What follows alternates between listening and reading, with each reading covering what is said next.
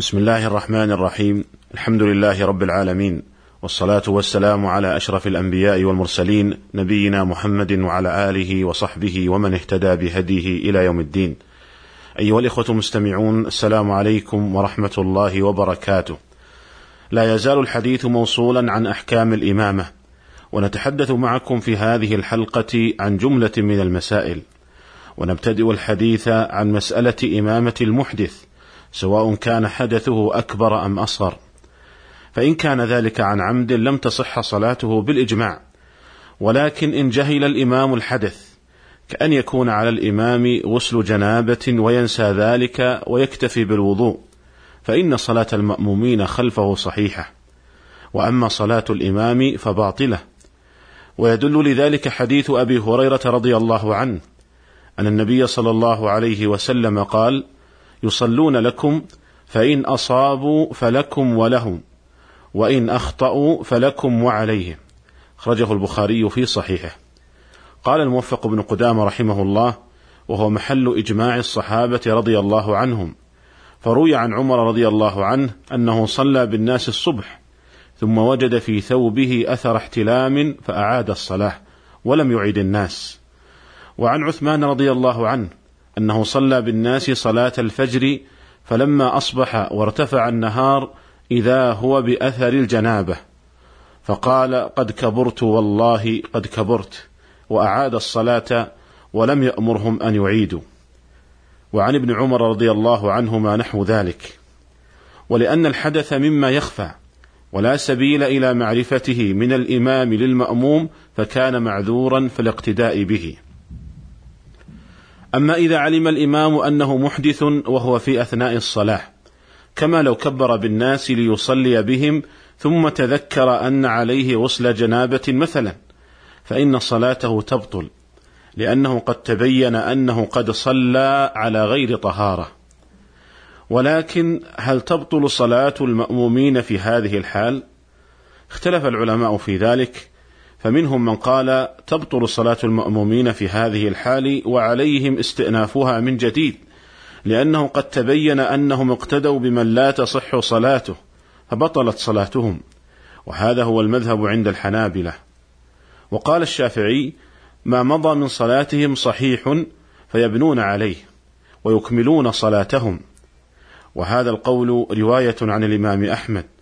وهذا القول الأخير هو الأقرب في هذه المسألة والله تعالى أعلم. وذلك لأن المأمومين معذورون في هذه الحال لجهلهم بحدث إمامهم. وبناء على هذا فينبغي للإمام في هذه الحال أن يستخلف من يكمل بهم الصلاة.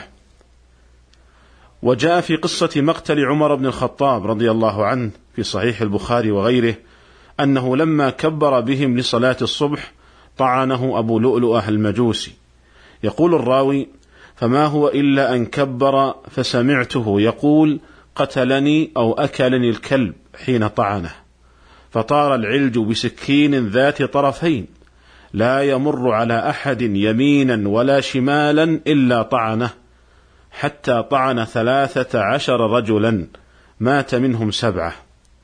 فلما رأى ذلك رجل من المسلمين طرح عليه برنسا فلما ظن العلج أنه مأخوذ نحر نفسه. وتناول عمر بن الخطاب رضي الله عنه تناول يد عبد الرحمن بن عوف فقدمه.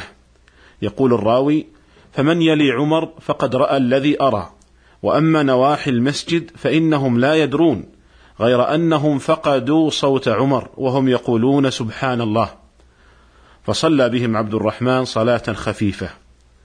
والشاهد من هذه القصة أن عمر أخذ بيد عبد الرحمن بن عوف فقدمه فصلى بهم ولم يقطع الصحابة صلاتهم بل بنوا على ما مضى منها. وانظر يا أخي إلى, عنا إلى عظيم عناية الصحابة رضي الله عنهم بالصلاة وكيف أنهم لم يقطعوا الصلاة مع هذا الأمر المفزع. يطعن أمير المؤمنين أمامهم وهو إمامهم ومع ذلك أتموا صلاتهم. ولهذا ذكر الحافظ ابن حجر رحمه الله في فتح الباري أنه قد جاء في رواية أبي إسحاق أن عبد الرحمن صلى بهم بأقصر سورتين في القرآن انا أعطيناك الكوثر وإذا جاء نصر الله والفتح وزاد في رواية ابن شهاب ثم غلب عمر النزف حتى غشي عليه فأدخل بيته فلم يزل في غشيته حتى أسفر فنظر في وجوه من حوله فقال أصلى الناس؟ قالوا نعم. قال لا إسلام لمن ترك الصلاة. ثم توضأ وصلى. فانظر إلى عظيم عناية واهتمام عمر رضي الله عنه بالصلاة حتى في هذا الموقف. أيها الإخوة المستمعون وننتقل بعد ذلك للحديث عن مسألة أخرى وهي ما إذا صلى الإمام بالناس وعليه نجاسة يجهلها أو أنه كان يعلم بها ثم نسيها حتى فرغ من الصلاة. فصلاة المأمومين صحيحة في هذه الحال لأنهم معذورون بجهلهم بالنجاسة التي على إمامهم. وأما الإمام فهل تصح صلاته؟ اختلف العلماء في هذه المسألة والأقرب والله تعالى أعلم أن صلاة الإمام صحيحة ولا يلزمه إعادتها.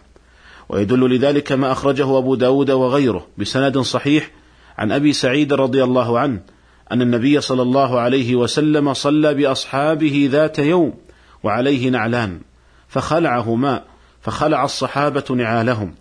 فلما انصرف سألهم لم خلعتم نعالكم؟ قالوا رأيناك خلعت نعليك فخلعنا نعالنا. فقال إن جبريل أتاني فأخبرني أن فيهما قذرا.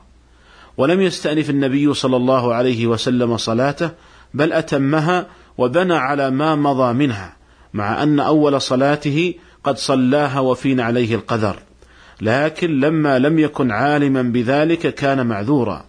فدل ذلك على أن من صلى وعليه نجاسة لم يعلم بها إلا بعد الفراغ من الصلاة فإن صلاته صحيحة سواء كان إماما أو منفردا أو مأموما. فإن قال قائل ما الفرق بين هذه المسألة والمسألة السابقة؟ فمن صلى ناسيا الحدث فهو مأمور بأن يعيد صلاته. أما من صلى وعلى لباسه أو بدنه نجاسة ولم يعلم بها إلا بعد الصلاة فإن صلاته صحيحة. فالجواب أن الطهارة من الحدث من باب فعل المأمور فلا يعذر فيه الإنسان بالجهل والنسيان بل لا بد من الإتيان بالطهارة وإعادة الصلاة. وأما اجتناب النجاسة فمن باب ترك المحظور ويعذر فيه الإنسان بالجهل والنسيان. فمن صلى وعلى لباسه أو بدنه نجاسة ولم يعلم بها إلا بعد الصلاة فصلاته صحيحة ولا يؤمر بإعادتها. ولكن إذا علم الإمام في أثناء الصلاة بالنجاسة أو أنه كان ناسيا فتذكر النجاسة في أثناء الصلاة فإن كان يمكنه إزالتها أزالها وأتم صلاته. كما لو كانت النجاسة على عمامته أو على غترته مثلا أما لو كانت النجاسة لا يمكنه إزالتها إلا بحرج كأن تكون النجاسة في ثوبه أو سراويله فإنه يقطع صلاته في هذه الحال ويستخلف من يتم بهم الصلاة. أيها الإخوة المستمعون، ومن المسائل المتعلقة بالإمامة أنه لا تصح إمامة من يلحن في قراءة الفاتحة لحنا يحيل المعنى إلا بمثله. ومن أمثلة اللحن الذي يحيل المعنى أن يكسر الكاف في قول الله تعالى: إياك نعبد وإياك نستعين. فيقول مثلا: إياك نعبد. فهذا لحن يحيل المعنى. ومن ذلك أيضا أن يفتح أن يفتح ألف الوصل في قول الله تعالى اهدنا الصراط المستقيم. فيقول أهدنا الصراط المستقيم. فهذا لحن يحيل المعنى. أما إذا كان اللحن لا يحيل المعنى فإنها تصح الصلاة وتجزئ لكن لا يجوز له أن يتعمد اللحن. ومن أمثلة اللحن الذي لا يحيل المعنى أن يكسر الدال في قول الله تعالى الحمد لله رب العالمين. فيقول الحمد لله. فهذا لحن لكنه لا يحيل المعنى. أو يضم النون في قول الله تعالى الرحمن الرحيم. فيقول الرحمن الرحيم. فهذا لحن لكنه لا يحيل المعنى ولا يبطل الصلاة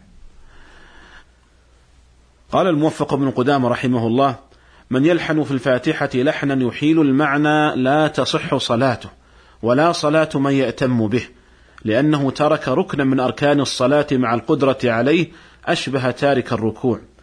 قال وتكره إمامة من يلحن لحنا لا يحيل المعنى فإن أحال المعنى في غير الفاتحة لم يمنع صحة إمامته إلا أن يتعمده فتبطل صلاتهما أي الإمام والمأموم.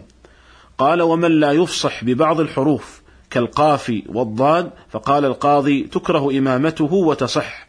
أعجميا كان أو عربيا. قال وقيل في من قرأ ولا الضالين بالضاء أي قرأها ولا الضالين. قال لا تصح صلاته لأنه لحن يحيل المعنى.